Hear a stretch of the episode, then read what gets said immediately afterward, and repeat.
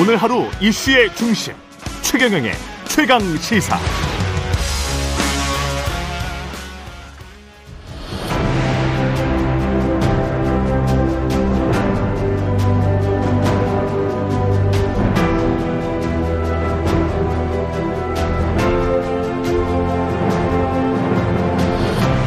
네, 연말을 맞아 최강 시사에서는 올 한 해 있었던 주요 이슈를 언론, 경제, 사회, 정치 분야로 나눠서 지금 정리하고 있는데요. 오늘 마지막 시간 정치편입니다. 민 컨설팅의 박성민 대표 나와 주셨습니다. 안녕하세요. 네, 안녕하세요. 예.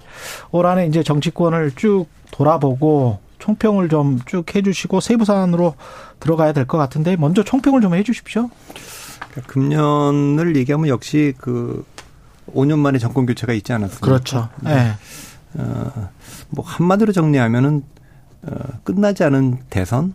그러니까 대선이 아. 3월 9일에 있었는데 그러네. 에, 지방선거가 연장전 같은 건데 연장전도 안 끝나서 그렇죠. 총선 때 가서 승부차기로 월드컵 결승전처럼 그렇죠. 그런 느낌이 조금 있네요. 그러네요. 예. 네, 전반적으로 비슷하게 느끼실 것 같습니다. 청취자 여러분도. 근데 이제 윤석열 국민의힘 후보가 3월에 그렇게 해서 됐고 그 전에 사실은 검찰총장 내려놓은 지 생각해 보면 1년 만에 이제 대통령 된 거란 말이죠. 그리고 대통령으로 우리가 함께 생활을 한 지가 한 8개월 된 거잖아요. 굉장히 좀 오랜, 오래, 오래 했다 이런 느낌도 있습니다. 아무래도 네. 중앙지검장 때는 잘 몰랐지만 네. 검찰총장 되면서부터는 음. 뉴스메이커로 부상을 했잖아요. 그러니까, 그러니까 좀 낯이 있구나. 그렇죠. 그러니까 네. 사실은 뭐 거의 그 문재인 대통령이나 음. 조국 전 장관, 윤석열 전 검찰총장은 어, 뉴스메이커로서 1, 2, 3등을 다퉜으니까. 그랬네. 그 대중들이 봤을 때는 뭐 좀 오래 본 느낌.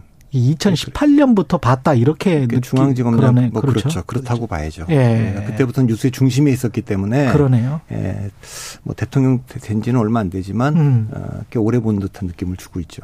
그리고 이제 그런 거에 한몫을 한 게 또 도스태핑 같은 경우도 거의 한 70번 정도 했지 않습니까? 그것도 어떻게 보면 자주 이렇게 대면을 하다 보니까 화면으로 그런 것도 있을까요? 도스태핑은 사실은 뭐 용산 시대를 상징하는 건데 예. 에, 그 이미 윤석열 대통령은 검찰총장 때부터도 그렇게 언론에 많이 났기 때문에 아. 도스태핑 때문에 더 에, 익숙해졌다 이렇게 보기는 어렵고 오히려 음. 그거는 음, 이제 청와대를 나왔지 않습니까? 청와대를 나온 최초의 그렇죠. 대통령인데 네. 그것도 뭐 전격적으로 나왔어요. 그렇게 빨리 나올 줄은 아무도 몰랐는데 사실 이제 청와대를 나오는 여러 가지 이유가 있었지만 그 중에 하나가 이 권위주의를 좀 버리고 그렇죠. 버려야 된다. 이렇게 해서 이제 나온 거고 그게 명분이었죠. 네, 그 명분이고 그리고 어 도스태핑도 그렇기 때문에 이제 소통을 자주 하겠다 이렇게 한 거죠. 그랬죠. 근데 이제 그 청와대를 나와서 용산 와서 도스태핑을 하는 순간 음. 권위주의를 버리었다 그런 그 어, 좋은 점도 있지만 음, 음. 그거보다는 권위를 버렸다라는 그 단점도 아. 있는 거예요. 그러니까 사실은 이제 그 어, 청와대라는 게 잘 알지 않습니까? 아주 예. 그냥 이제 푸른 기아가 예. 딱 맨날 화면에 뉴스에 비치고 음. 대통령이 거기서 어뭐 영빈관에서 외국 정상들도 만나고 음. 그리고 도스태핑도 안 하고 딱 필요할 때만 나와서 기자회견을 하고 그렇게 하면 굉장히 빠른 시간 내에 대통령다운 이미지가 만들어집니다. 뭔가 있어 보이는. 네, 그렇죠. 예. 근데 이제 도스태핑을 오래 끌고 가면서 음 지금까지도 음. 어 대통령 선거 끝난 지 제법 됐는데도 어 대통령다운 이미지를 완전히 구축했다 이렇게는 지금 볼 수 없죠. 그러니까 네, 권위주의가 없어진 게 아니고 권위가 조금 좀 희석됐다. 그거는 이제 옮길 때부터 네.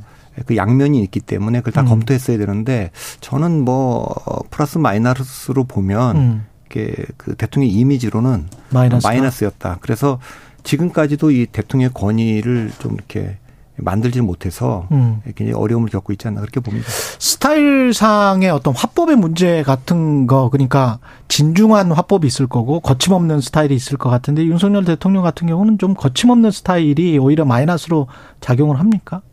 아무래도 이제 대통령이 기대하는 예. 화법이라는 게 있지 않습니까? 예. 그 최종적인 거니까. 그렇죠. 예, 예를 들면은 뭐 어, 어떤 이슈가 발생했을 때 순차적으로 뭐 대통령 뭐 대통령실에 대변인이 나와서 어 일단 설명을 하고 음. 혹시 그 설명이 잘못되면 홍보석이 나와서 또 바로 잡을 수도 있고 그렇죠. 또 그 잘못되면 뭐 비서실장이 나가서 또 다시 음. 얘기할 수 있고 그리고 뭐 대통령이 최종적으로 하면 음. 아무래도 이제 실수를 줄일 수 있는 거죠. 그렇죠. 예, 잘못된 오류가 있더라도 네. 그런데 이거는 대통령이 먼저 나가서 얘기를 하고 순서가 거꾸로 돼 있는 거죠. 그러네. 예, 거꾸로 하게 되기 때문에 네.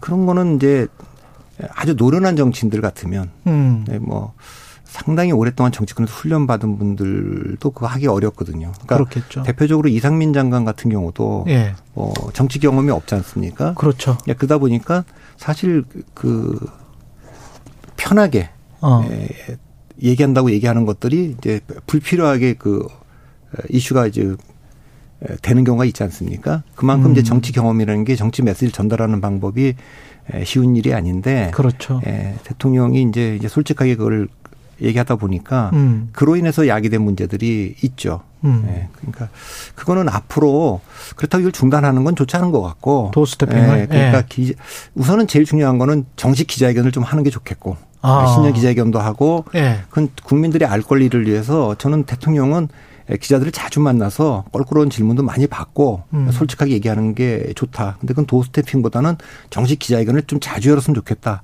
그런데 약식으로도 아주 짧게라도 예. 가면서 하는 거는 왜냐하면 용산 시대를 열을 때는 그게 이제 상징적인 그렇죠. 거니까 예, 그걸 예. 없애면 그럼 왜 용산을 왔냐. 그렇죠. 예, 그런 얘기가 나올 수 있으니까 음. 조금 그건 좀 준비를 좀 해서 음. 예, 좀 어떤 식으로 빨리 재개했으면 좋겠어요. 음. 내각에 관련해서는 어떻게 보십니까? 그 국회에서 많이 부침이 있었고 한 두 분, 세 분 정도 탈락이 됐었잖아요. 낙마가 됐었잖아요. 어떻게 보십니까? 전체 인사 문제에 인사. 대해서는 뭐 항상 국민들이 만족해하지 않죠. 예. 네, 이게 좀 노무현 정부 때 국무위원들까지 이제 청문회가 확대되면서 음. 어, 이게 이제 이렇게 청문회를 해서 어뭐 이렇게 좀 부적격이다 뭐 이렇게 되면은 그걸 또 받아주고 그러면 되는데 사실 지금 문재인 정부 때부터는 거의 뭐 청문회가 의미 없게 됐지 않습니까? 그렇죠. 어떤 결론이 나도 그냥 그대로 임명을 하는 건데 음. 그러다 보니까 이 청문회 제도가 좋은 취지로 도입이 됐지만 사실 좀 뭐 도덕적으로 약간 흥결이 있더라도 음. 능력 있는 분들이 이 들어오기가 참 어렵게 된 문제가 좀 있지 않습니까? 그렇죠. 그래서 인사 문제에 대한 거는 어느 정부나 다 어. 예, 보수 정부나 뭐, 뭐 민주당 정부나 얘기할 거 없이 어. 다 어려움을 겪는 거죠. 다만 정치를 안 하던 분이 처음 대통령이 됐으니까 기대했던 기대치가 있지 않습니까? 좀 예. 참신한 인물들 그리고 음. 여야를 넘어서 좀 폭넓게 통합적인 인사를 좀 해줄 거를 기대했는데 음. 그런 거에 기대에 비해서는 음. 어, 인사 자체가 좀 뭐 도덕적인 흥결은 뭐 뒤로 하더라도 음. 좀 참신함은 조금 부족했던 것 같아요. 풀이 좀 협소했다? 관료들이 좀 많고 그다음에 검사 출신들이랄지 뭐 그 한정된 풀에서 지금 운영되고 있다 그런 지적도 나오는데 이거는 약간 또좀 예. 다른 차원에서 보긴 봐야 되는데 음. 지금 사실 그 박근혜 정부와 문재인 정부 두 정부는 어좀 거슬러 올라가면 사실은 노무현 정부와 이명박 정부는 엘리트 관료들이 끌고 간 정부라고 저는 봅니다. 예. 예. 그런데 반대로 박근혜 정부와 문재인 정부 두 정부는 교수들. 정치가 네.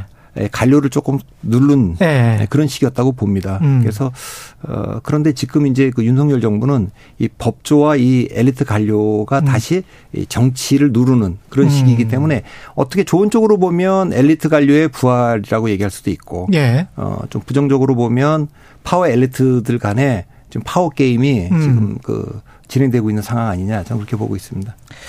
그 인사 스타일 말씀을 하셨는데 그 제일 제 기억에 제일 남는 거는 역시 뭐 그 이 베이비 이 바이든 날리면 예. 그 이후에 MBC 전용기 탑승 배제 뭐 이런 것들 있지 않습니까? 거기에서 인사도 약간 좀 그 본인의 스타일을 강하게 밀고 나가는 근데 그때도 이, 이 베이비와 관련했을 때, 바이든 대통령과 관련했을 때도 그냥 그때 적당한 시기 때 빨리 사과를 해버렸으면 좋았을 것 같은데 뭔가 우기면서 사과를 안 하고 계속 이렇게 가버린단 말이죠. 뭉갠다고 할까요? 어떻게 보세요, 이런 것들은? 그 대중이 뭐 대통령 대한 평가를 할 때는 네. 이슈, 이슈, 자체보다는 음. 이슈를 다루는 태도를 보는 거죠. 음. 그래서 그걸 어, 그걸 보고 평가를 하는데 예. 저도 예. 이제 그 이슈에 대해서는 조금 의아하게 생각했어요. 그 이슈는 예. 그렇게 키울 일도 아니고 물론 저 개인적으로는 그건 일종의 해프닝이라고 봅니다. 네. 그 정식으로 뭐 얘기한 것도 아니고 그래서 그게 그렇게 언론에 그 보도할 가치가 있는 건지 음. 또 그것도 MBC가 그 안에서 조금 이렇게 스크린 했어야 되는 거 아니냐 생각도 좀 있긴 합니다만 그럼 어쨌든 그게 이제 이슈가 됐을 때 대통령실이 저걸 어떻게 다루느냐에 관한 문제가 중요했는데 그거는 조금 좀 의아했죠. 음. 어 적어도 이제 정권 교체에 동의했던 분들 음. 48% 정도 얻었고 0.73% 차이로 이겼는데 그렇죠. 다 흔쾌히 그 윤석열 대통령을 좋아해서 찍은 건 아니고 예. 보통 대중들이 대통령 뽑을 때 세 가지 기준으로 뽑는데 좋아해서 찍거나 필요해서 찍거나 상대가 싫어서 찍거나 그런데 이번 대통령 선거가 역대 그 가장 상대가 싫어서 찍은 비호감 선거 아닙니까? 세 번째. 예. 예. 그런데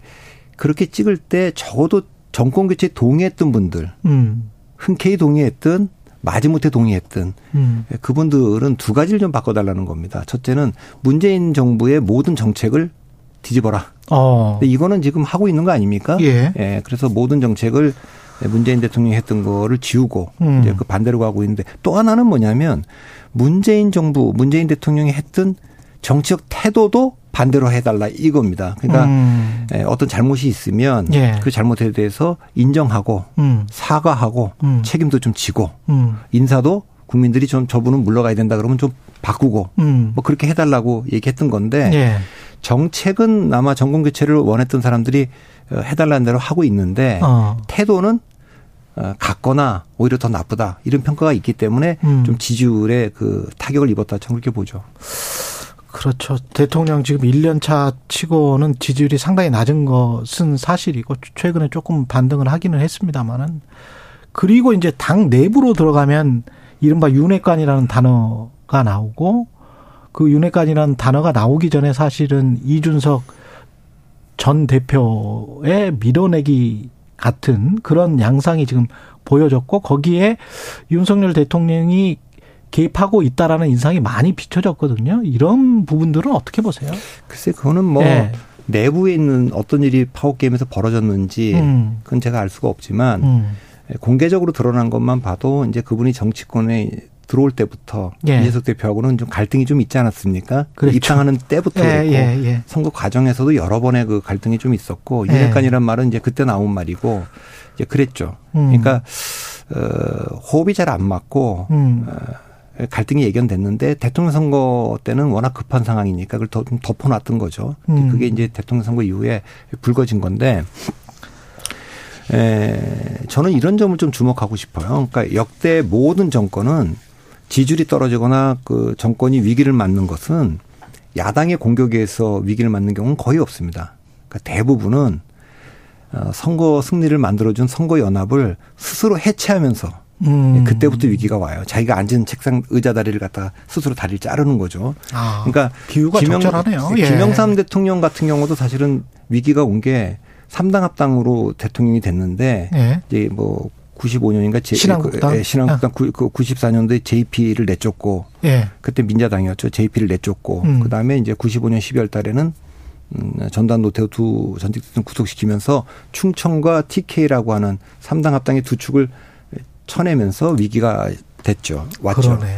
예. 김대중 대통령도 DJP 연합이 갈라지면서 위기가 왔고. 그러네요. 노무현 대통령도 예, 호남의 압도적 지지로 대통령이 됐는데 예, 뭐그 대북 송금 특검과 열린우당 창당을 하면서 탈호남하면서 위기가 왔고. 그랬네. 이명박 예. 대통령도 어, 이명박 박근혜 공동정부로 생각을 적어도 보수정당 지지자들은 했는데 예. 박근혜 의원이 당시에 국민도 속고 저도 속았습니다. 그 공천당시 아. 이러면서 이제 위기를 겪었고 그랬네요. 박근혜 대통령은 대통령 되자마자 사실 그 당, 예. 어, 당과 굉장히 거리를 뒀죠. 음. 새누리당과 이렇게 되면서 이제 김무성, 유승민 하고 이 갈등 때문에 그랬고 예. 마찬가지로 이 윤석열 대통령도 자기를 대통령으로 만들어준 이준석 대표 국민의힘과의 그 갈등.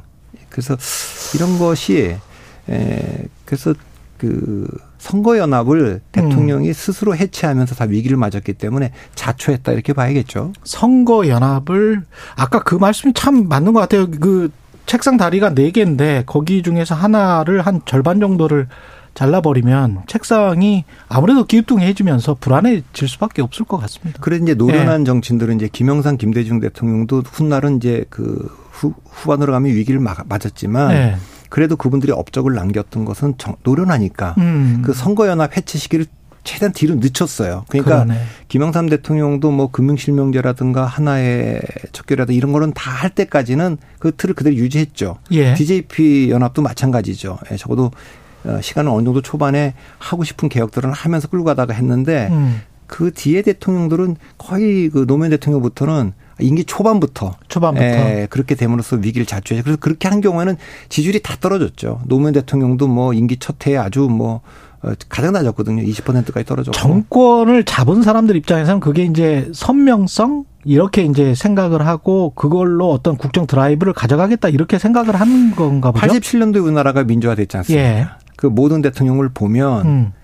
역설적으로 그 군사 쿠데 군사 쿠데타의 주역 중에 한 명이었고 음. 36.6%만 얻은 노트. 노태우 대통령만 네. 정통성이 약하니까 그렇죠. 그래서 선거 연합을 넘어서 3당 합당이라고 하는 통치 연합을 더 확장을 했지 않습니까? 북방 정책도 막 하고 그렇게 네. 해서 업적을 많이 남겼어요. 음. 그런데 그 다음에 대통령 들어온 대통령들은 다 정통성이 있으니까 이게 오히려 화가 된 겁니다. 독이 된 겁니다. 그러니까 아, 그러네. 김영삼 대통령은 아. 최초의 문민 대통령이니까 그렇죠. 아 내가 군사 정권을 그렇죠, 그렇죠. 청산해야 된다. 네. 이랬고 김대중 대통령은 최초의 정권 교체 됐으니까 이 보수를 그렇죠. 청산해야 된다. 노무현 대통령은 좀 기득권을 좀 청산해야 되겠다. 그렇죠. 이명박 대통령은 이 좌파를 좀 청산해야겠다. 박근혜 대통령은 좀 종북을 좀 청산해야 되겠다. 예. 문재인 대통령은 이 적폐를 좀 청산해야 되겠다. 그러니까 윤석열 대통령은 또 지금 이게 뭐 반 문재인, 예, 반 예. 이게 뭐, 뭐 예를 들면 뭐, 뭐 주사파가 됐든지 예. 뭐가 됐든지 뭐 그런 얘기인데 예. 그러니까 어떻게 보면 92년도부터 정통성 있는 문민 대통령들은 어. 자기들의 그 정통성의 자신감 때문에 이전 정부에 대한 그 청산을 어. 먼저 내세운 것 그것이 좀 우리 정치에 조금 비극 아닌가. 청산이라는 건 필요하지만 그렇죠. 그것보다는 음. 새로운 건설로 나가야 미래를 향해 나가야 되는데 이어달리기처럼. 예, 근데 이제 그 네. 과거에 대한 가, 과도한 청산이 음. 그 다음으로 가는 길을 막고 그건 작용이 있으면 반드시 반작용이 있게 돼 있잖아요. 그렇겠죠. 그러니까 우리가 지난 10년 동안 보면 외국에서 불어오는 그 그런 그 포퓰리즘 바람도 좀 있지만 음.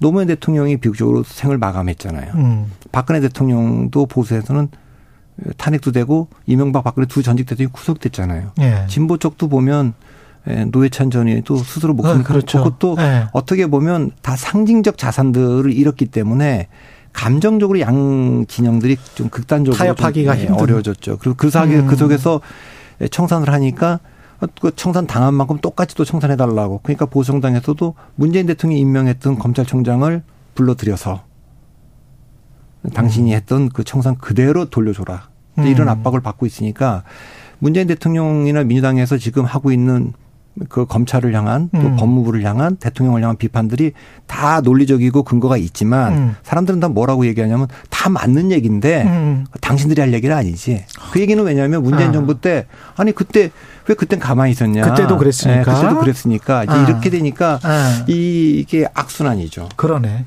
아 정말 물고 물리네요. 쥐가 쥐꼬리를 잡는 것 같은 그런 그러니까 이제 상황인데. 그러니까 서욱 국방부 장관을 구속영장을 치고 뭐 음. 박지원 전 국정원장을 얘기하면 뭐 논리적이기 전에 아뭐 김관희 국방부장도 구속됐고 전에 뭐 국정원장 음. 세 음. 명이나 구속됐고 다 그랬는데 뭐 이렇게 네. 나오면 내용을 보기 전에 네, 내용 뭐 법률적인 걸 아. 떠나서 이제 그런 점들이 아까 이제 질문하신 우리나라의 대통령들이 이 그 청산을 주 업적으로 가져가려고 한 청산은 뭐 불가피하면 좀 해야 되는 것들이 있을 수 있지만 청산보다는 미래를 향한 자기들의 새로운 건설 뭐 음. 이런 것들을 조금 더 보여줬어야 되는데 그래도 어 김영삼 대통령이나 김대중 대통령이나 이때까지만 해도 그런 점들은 좀 작동했는데 좀 그런 게 좀 아쉽습니다.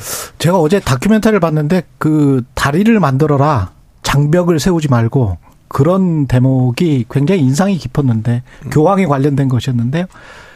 그 딱 그거네요. 지금 다 장벽을 서로 치고 있는 거네. 예. 다리를 만들지를 못하고. 그래서 이제 예.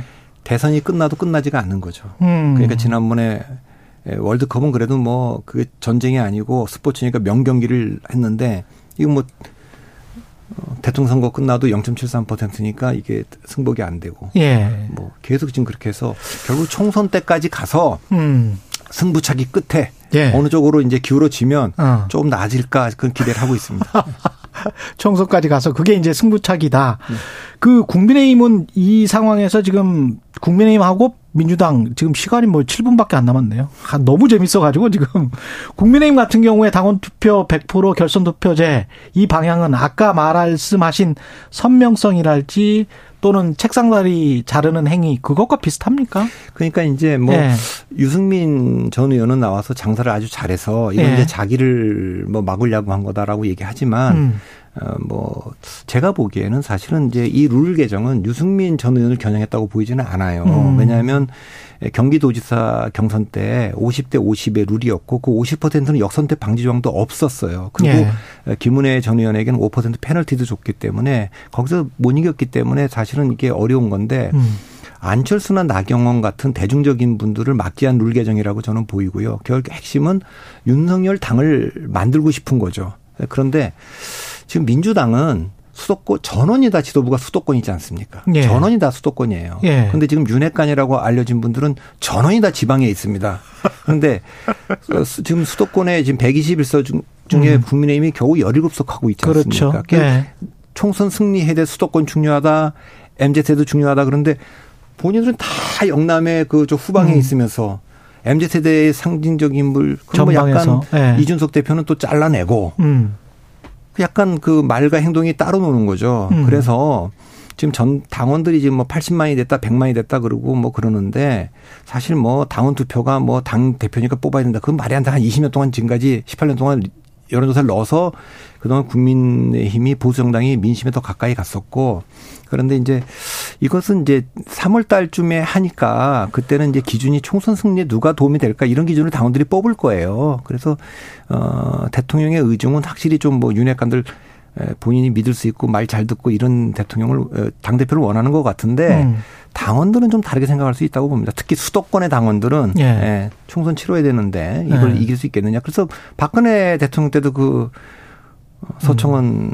그렇죠. 대표 밀었는데 네. 결국은 김무성이 되지 않았습니까? 그러니까 예. 좀 지켜봐야 될 것 같아요. 근데 이른바 말하는 윤핵관 영남 지역 출신의 윤핵관이 된다면 그거는 국민의힘한테 별로 좋지 않습니다. 아직은 저는 뭐 지금 와서 그런 얘기하기는 좀 어렵지만 아. 에, 결선 투표제도 유승민을 견제하겠서 넣었다기보다는 음. 윤핵관들의 교통 정리가 좀 어려워서 아. 에, 그 궁여지책으로 넣은 것 같이 보이거든요. 예. 그러면 어렵다는 뜻은 음. 윤핵관이라고 불리는 사람들이 일사불란하지 않고 자기들끼리도 굉장히 견제가 있고 사이가 안 좋다 이렇게 보이기 때문에 예. 하나로 되기가 어렵고 예. 그것은 대통령에게 계속 불안한 요소가 될 겁니다. 그래서 음.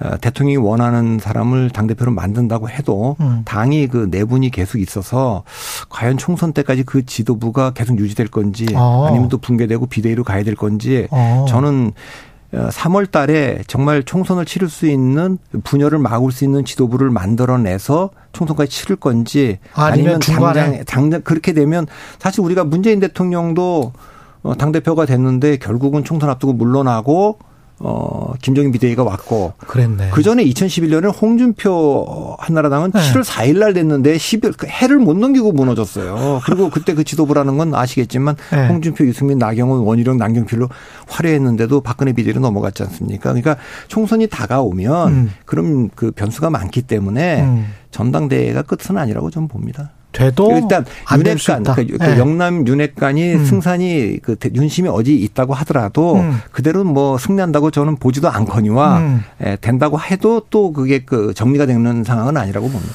자, insight가 있는 분석 감사드리고요. 민주당 이재명 대표 체제는 지금 사실은 안에서 흔들리고 있는 것 같이 보이는데 이른바 사법 리스크 때문에 어떻게 보십니까 총선 때? 이거는 뭐 그냥 오래전부터 예견된 거 아니겠습니까? 예. 그러니까 세 가지 시나리오가 여전히 있어요. 음. 어쨌든 이거를 다 극복하고 클리어해서 이재명 대표 체제로 총선 치를 가능성 이건 음. 점점 좀 낮아지고 있습니다. 예.